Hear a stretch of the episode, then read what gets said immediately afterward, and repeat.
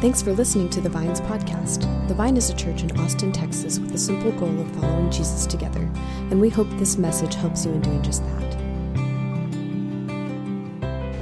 Our scripture reading today is from the book of Luke, chapter 10, verses 38 through 42.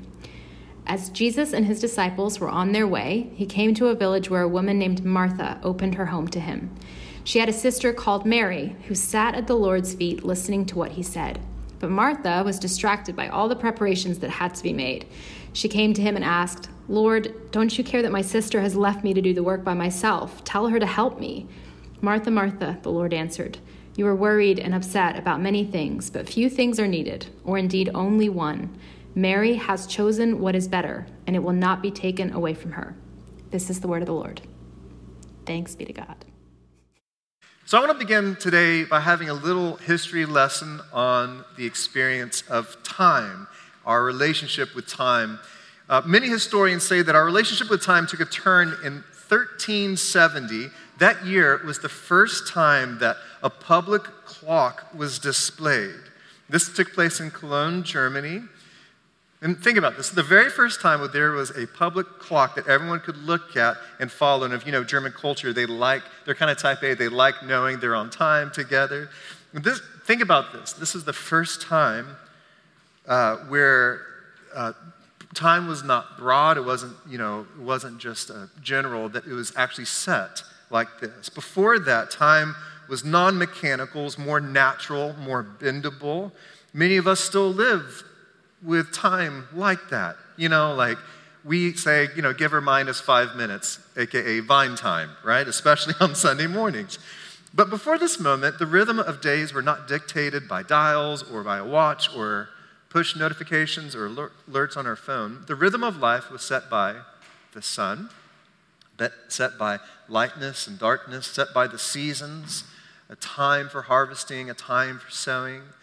Um, as John Mark Comer wrote in his book, uh, The Ruthless Elimination of Hurry, sorry, we have a time right there. Someone, someone just found out there's a time for that too. Uh, John Mark Comer, he wrote in his book, the clock changed all that. It created artificial time. We stopped listening to our bodies and started rising when our alarms droned their oppressive siren, not when our bodies were done resting. We became more efficient, yes, but also more machine less human being. Then, in 1879, Thomas Edison took this evolution to the next level when he inv- invented his light bulb. This made it much easier for us to uh, declare independence from the sun and the natural rhythms that we have in this world. Did you know that before Edison, the average person slept 11 hours a day? 11 hours a day. Can I get an amen for that? Now, the average American sleeps around seven hours a day. It's a bit different. In 1967, experts on time management grew more and more concerned. They delivered a report to the US Senate. These experts had this belief that the speed of technology, satellites, and robotics would present a huge problem for America further down the road. Why? The workplace would have an issue. The American workplace would have an issue. The problem would be this we would have too much free time. We'd have too much free time, too much leisure, because all of these, um, all these mechanics, all this industry would just free us up. And so this is what they concluded. They concluded, this was again in 1967, they made this report. They said this their thought was that by 1985, people might have to choose between working 22 hours a week or 27 weeks a year or retiring at 38. How are we doing? How are we doing, guys? What are, what are we doing with all of these added hours to our day? When, by not sleeping and not, not resting, by all of our time saving gadgets and hacks that we have? What are we doing with all these added all these added hours? Well, we're trying to be more productive. We're more in a hurry. We're more frantic. It's an interesting thing. We're spending more time babysitting our technology. That's what we're doing with our hours. Psychologists and mental health professionals have actually looked at this and seen that our, the pace by which we're running, that's not slowing down, that's actually hurrying up, is taking a social toll on us, is taking a real a toll on us as a society. And they coined a phrase to talk about the epidemic that we're living in. They call it hurry sickness. We live with a sense of hurry sickness. Many of these doctors consider it a disease. Here are a couple definitions of what hurry sickness is.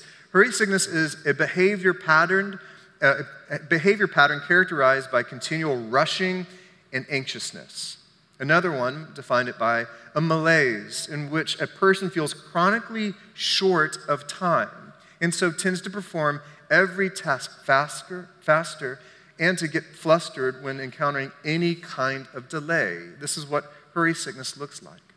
The doctor who coined this phrase, Friedman, did so as he saw an influx of people who had higher risk for cardiovascular damage and trauma.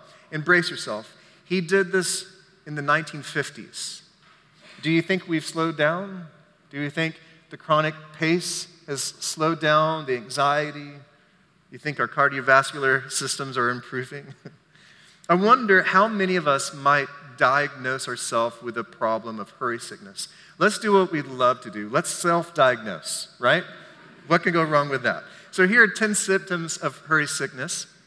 They are irritability. So, you're surprised by how easily you find yourself getting mad, frustrated, or annoyed.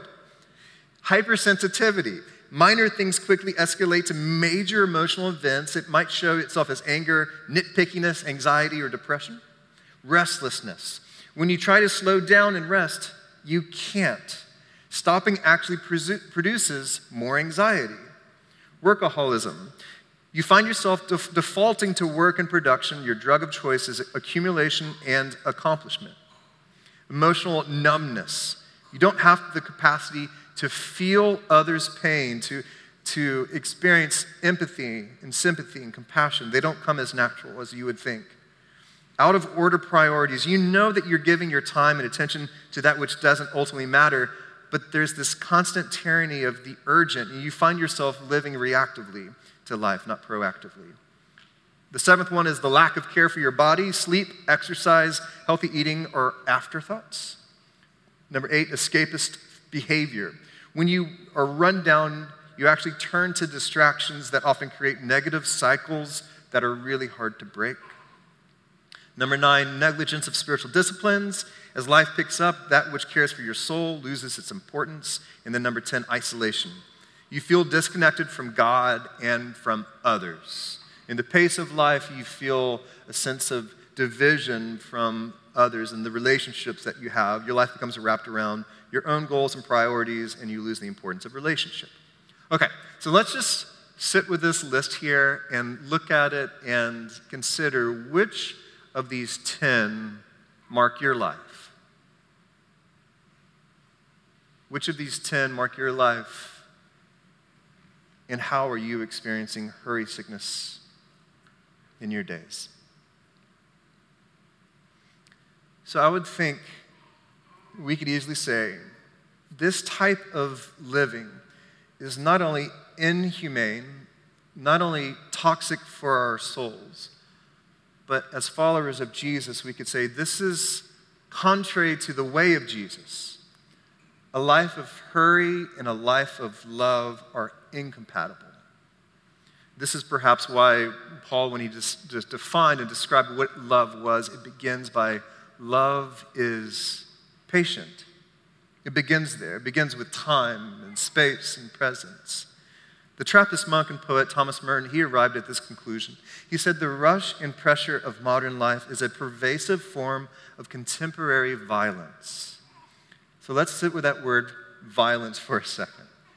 The rush that we are living with, the pressure of hurry does violence. It does violence in our own souls, it does violence uh, in how we relate to other people, how we treat people. People either become a nuisance that holds me back from getting the thing I want done, or they become just another tool to use so that I can accomplish my goals. It damages the treatments of others and ourselves and our relationship with God. And we might wonder where will this lead us? Where will hurry sickness lead us? I think the pastor and author John Ortberg, he was dead on when he said this. He said, For many of us, the great danger is not that we will renounce our faith. It's not like we'll like, I'm no longer a follower of Jesus, I no longer believe in Christ. The greater danger is this that we become so distracted and rushed and preoccupied that we will settle for a mediocre version of it. We will just skim our lives instead of actually living them. We're just skimming our lives away day at a time, not fully awake, not fully alive, not fully present, just hurried, frantic, checking off all the boxes that really don't matter. and yet, there's something deeper to us. Going back to the imagery of the iceberg that we talked about last week, hurriness, like the hurry sickness that we live in, it pushes us to the surface, above the surface of our life. When the deeper part of us, the 90% of us uh, that, that, that we live with, that we are, that we embody, that is below the surface, that we never acknowledge or live into or press into. The pace and the rhythm of the life that we live never allows us to go deeper into the surface of our being to experience the transformation that Jesus longs for us to have. We can't go deeper if we continue to run at the pace that we do. We won't experience the soul care unless we break free from the hurry of our lives. I love this word picture that Parker Palmer used for the soul. As we were talking about soul care, many of us, we, we need to begin by saying, like, I don't know if I have ever lived with an awareness of the soul. I don't even know what that means. I love word pictures, and Parker Palmer, he gave one that the soul is like a wild animal. If we want to learn how to care for our soul, we must learn to begin by befriending the soul and we can't do that in our hurried life. This is what he said this word picture of the soul is like a wild animal. The soul is like a wild animal, tough, resilient, savvy, self sufficient, and yet exceedingly shy. If we want to see a wild animal, the last thing we should do is go crashing through the woods, shouting for the creature to come out. But if we are willing to walk quietly into the woods and sit silently for an hour or two at the base of a tree, the creature we are waiting for may well emerge and out of the corner of an eye, we will catch a glimpse of the precious wildness we seek. I think many of us go crashing through the woods of this world, and either we're doing so frantically or we're doing it like this, you know? and meanwhile, we're missing this relationship with the soul. And something I would add to uh, Palmer's description is if you really want to befriend the soul, not only do you do that once, but you do it day by day by day. And all of a sudden, that wild animal might actually run up to you after a while. We will always remain above the surface, detached from the soul, if we are not willing to have a slowed down spiritual life. Slow down spiritual life. There is a solution for this. There's a solution. The solution for the damage that we're collectively feeling is not more time. It's not another life a time saving hack. It's not another efficiency guru that we can follow. We actually believe that following the 2,000 year old teaching from this Palestinian Jew named Jesus is the surest way to discover the good life and the surest way to find our souls again.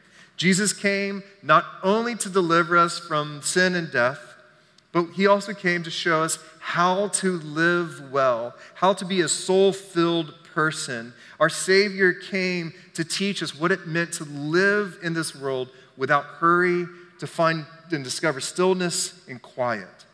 If anyone would have been tempted to run at a frantic pace, don't you think it would have been Jesus? the Savior of the world, only here 33 years to make the impact that we would expect for all of time, only here for 33 years. And how did Jesus spend his years? 30 of them we don't know. What a waste, right? Like, how inefficient of God to spend 30 years not, we don't even know what he did. And, and for those three public years, how did Jesus use his time? He didn't use his time with abundant efficiency. He wasn't sent here to this, these three years to be productive and to fight against time. Instead, we should see that Jesus was known to be a man of solitude, of stillness. This, would be, this is an obvious comment, But guys, I would be an awful savior. Like, if I was the savior of the world, it would not have been good because I would have felt the weight of every moment. Maybe just one more sermon, maybe just one more healing, maybe just one more miracle at this wedding party. I'd, I would have relished at the praise of people and would have driven me to work even harder and more, more ragged. I would have lived my life. And I would have felt this pressure to be all things to all people at all times. Yet, if you read the gospel, Jesus lived at this unhurried pace. He frequently would sneak off by himself just to be with his father. He would just go missing. People wouldn't know where he was. And he, he was not tempted to be all things to all people in all places. Instead, he had this sense of slowness, the sense of certitude of who he was. And furthermore, he lived his life interrupt, with being interruptible, which is so hard for me. So much of Jesus' ministry, if you were to read through the Gospels, is the ministry of interruptions. It's as he was going, someone would come. And for me, it's really hard for me to set aside my agenda, my, my to do list, my task. But it seems like Jesus, he had this grace of being interruptible. He lived at an unhurried pace. This is what Jesus attempted to teach his disciples. As we heard read earlier in Luke 10, the Bible tells us time and time again how Jesus taught his disciples what it meant to be present with people, including this moment between uh, Mary, Martha, and Lazarus. At a time where hospitality was of the greatest importance, Jesus was here a special guest at a home. But while Jesus was sitting there, this sibling conflict broke, broke out. And what was the issue? Well, primarily there was Mary sitting at Jesus' feet and Martha making everything happen. Martha was distracted by all the preparations that had to be made. So she came to him and asked, Lord, don't you care that my sister has left me to do all the work by myself? Tell her to help me. Martha, Martha, the Lord answered, You are worried and upset about many things, but few things are needed. Or indeed, only one. Mary has chosen what is better, and it will not be taken from her. So let's be honest for a second. Who's annoyed by this story? Like, especially the Martha, Martha. It's just like such a disappointing, you know, this is how I read it. And it's okay. Like, I, I like, I, I I'm annoyed at the story because someone needs to take care of the details, right? How was a guest honored without anything being prepared?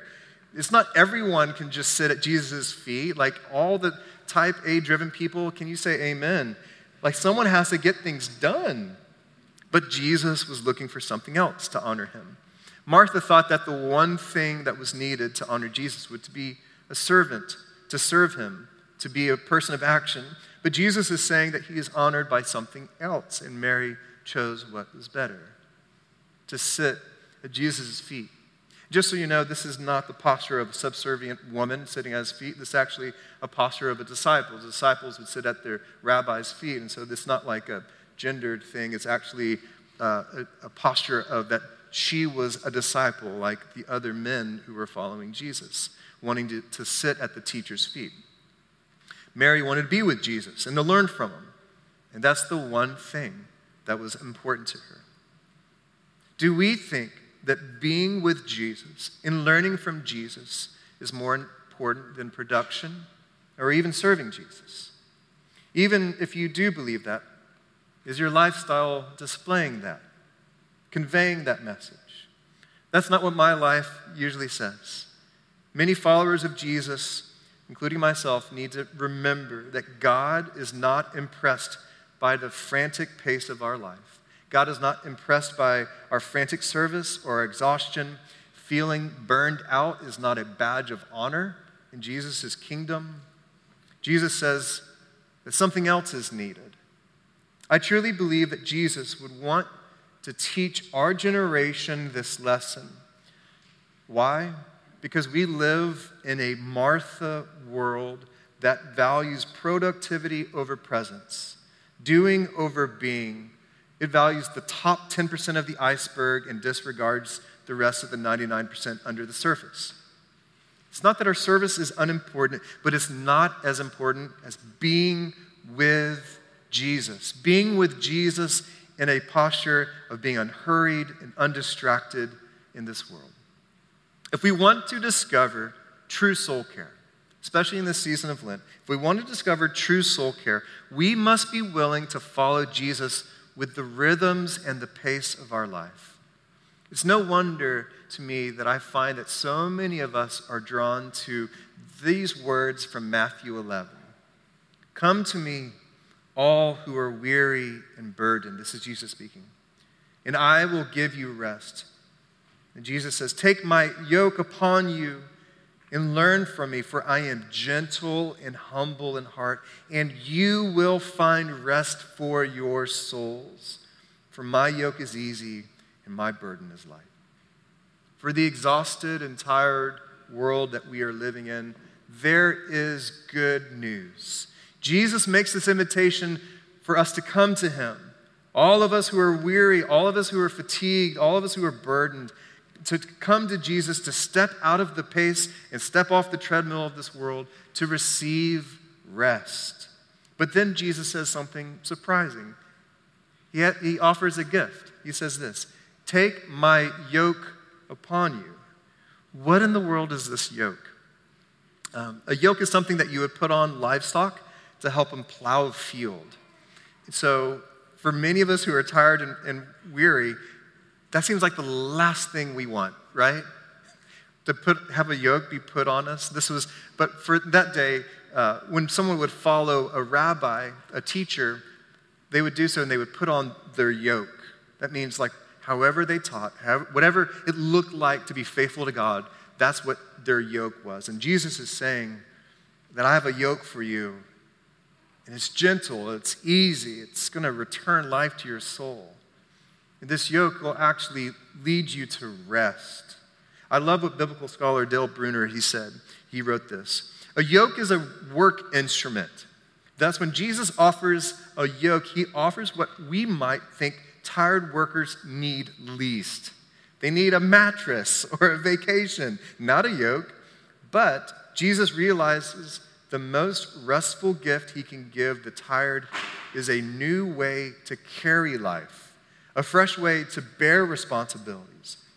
Realism sees that a life, a succession of burdens, which is like our life, it's a succession of burdens. We can't, we cannot get away from them. Thus, instead of offering an escape, Jesus offers equipment. Jesus means his yoke will develop in us a balance and a way of carrying life that will give more rest than the way we have been living. We need to put on the kind yoke of Jesus, not so that Jesus can drive us harder, but so that we can follow Jesus at Jesus' pace, going to where Jesus wants to send us, to lead us to. Jesus, his yoke is giving us a different way of living so that we can go when it's time to go. And perhaps for many of us, Jesus can actually say, That's enough for today. It's now, now it's time to rest. Many of us long to experience a life of peace, deep abiding joy that Jesus promised in his, in his word, but many of us struggle to follow Jesus' lifestyle. If you want to experience the promise of Jesus, we have to follow his lifestyle, to put on his yoke. This makes me think of the psalmist's words in Psalm 23 The Lord is my shepherd, I lack nothing. He makes me lie down in green pastures. He leads me beside quiet waters. He refreshes my soul. This is what happens when we put on the yoke of Jesus.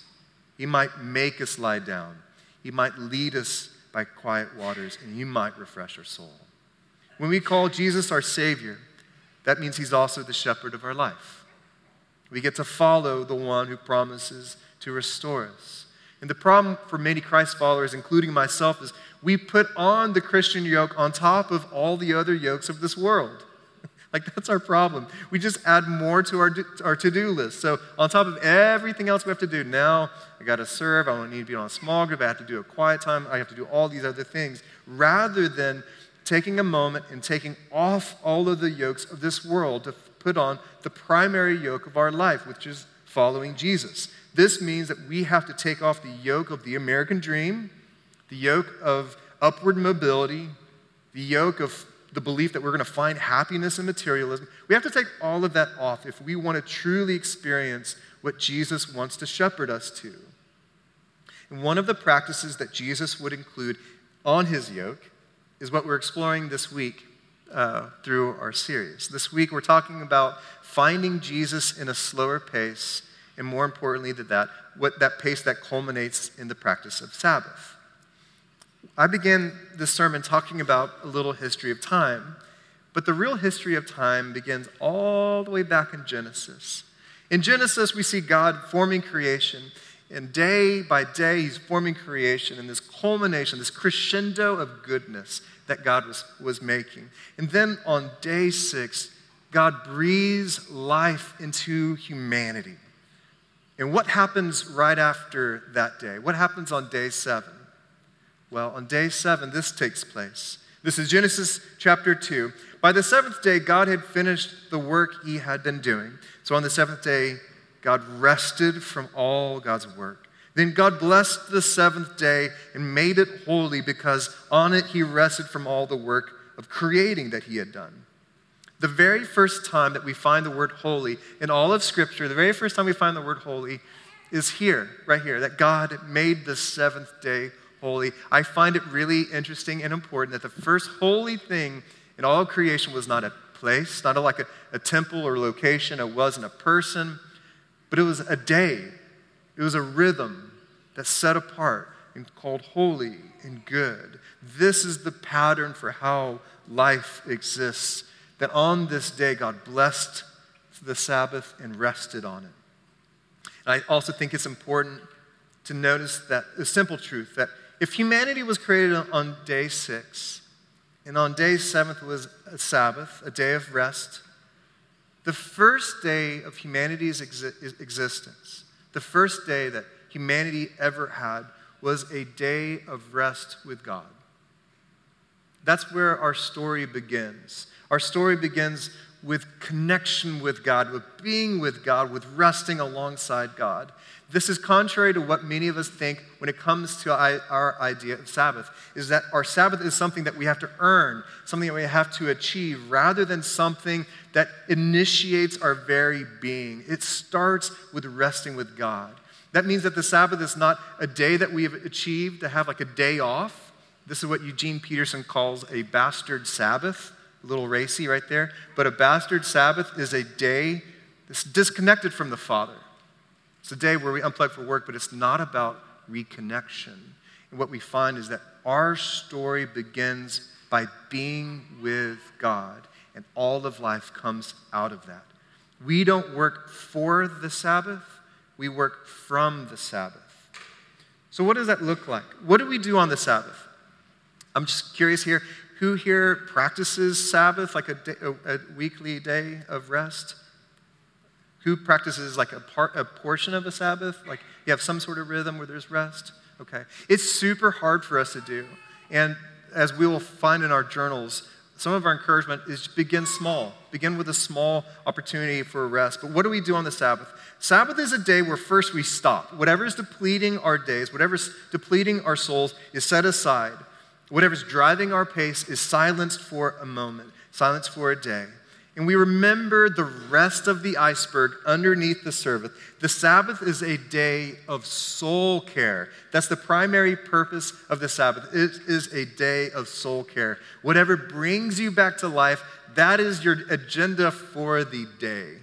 And so, because of that, it's, I don't think that anyone should dictate what Sabbath should look like for each of us because each of us are different. There's different things that bring us back to life. So for me personally, I try to silence the noise and the busyness as much as I can. That means that on Friday, Friday's my Sabbath, I'm not thinking about a sermon, I'm not taking meetings, I'm not checking my email. I silence I silence things that do distract me. So that means on Friday, I'm not on social media that day because it's, it becomes reflexive for me uh, to be on social media. And I prioritize that which brings me back to life. So on Fridays, I try to take walks and pray. I work in the yard, not because I consider it work, but guys, it brings me joy to get my hands dirty. Like, I know some of you have been talking to me. It's aeration season, y'all. It's a good time to be alive. I love working in the yard and seeing just, uh, just working the yard and, and, and, getting my hands dirty. So that's what I, one of the things I do on, on the Sabbath. Uh, on the Sabbath, I'm also highly interruptible with my kids because I feel like most of my week, I, I'm, I'm always, hey, just give me a moment, give me a second. Uh, on the Sabbath, I'm highly interruptible. Ruth Haley Barton, she's a spiritual director, she said, My lap is open for the kids to sit on at any time on the Sabbath. I want my kids to remember that the Sabbath is, was the day that my dad was the most present. That's what I hope the legacy of the Sabbath would be. So, right now, that means for my, our kids playing a lot of Uno, kicking the soccer ball around, unleashing the tickle monster, and putting together Legos with Jack. It sounds great, right? This idea of reconnection and doing that. I also like being with friends. I like yard games. I like walking to dinner on Sabbath. The importance of sharing meals and sharing joy with people whom bring me back to life. It sounds great. But to be honest, the Sabbath is also really, really hard for me. I find myself very restless and anxious. I find myself reflexively opening up my phone and unlocking it and going to Instagram. You ask me what I'm looking for? I don't know. I just got bored for a split second, right? and so I have to turn that off. And I have to return to the idea of like, today I'm going to be here. I know this discomfort for me that I have on the Sabbath where I'm not producing, I'm not, do, not checking the box. Um, I know it, this anxiety that I'm feeling is a sure sign that I need to step off, off that treadmill. I need to take off the yoke of this world. It's, that discomfort is a sure sign that I'm not following Jesus in the ways that I know I should. A slowed down spirituality and the practice of Sabbath is the essential part for our generation of what it means to discover soul care. I imagine Jesus full of compassion, full of mercy, looking at people like me and you and asking the question Is anyone tired? Does anyone feel just depleted in life? Is anyone tired, just tired of feeling constantly distracted? Come to me. I can give you rest. I can show you a different way of living. I can, I can, I can shepherd you to life again. I can recover your souls. I want to leave you with this promise, this invitation from Jesus, again, that we found in Matthew's words. This time, I want, I want to read it in the message version and I want, to, I want to invite you to close your eyes and listen as if Jesus was speaking to you directly. Are you tired? Are you worn out? Are you burned out on religion? Come to me. Get away with me, and you'll recover your life. I'll show you how to take a real rest. Walk with me, work with me. Watch how I do it. Learn the unforced rhythms of grace. I won't lay anything heavy or ill fitting on you. Just keep company with me, and you will learn to live freely and lightly. Friends, may we learn that unforced rhythm of grace that comes from Jesus. May we learn how to slow down enough to catch up with God. We hope you found this message encouraging. If you would like to learn more about the Vine, get connected to our community, or contribute financially to the Vine's ministry, go to our website at thevineaustin.org.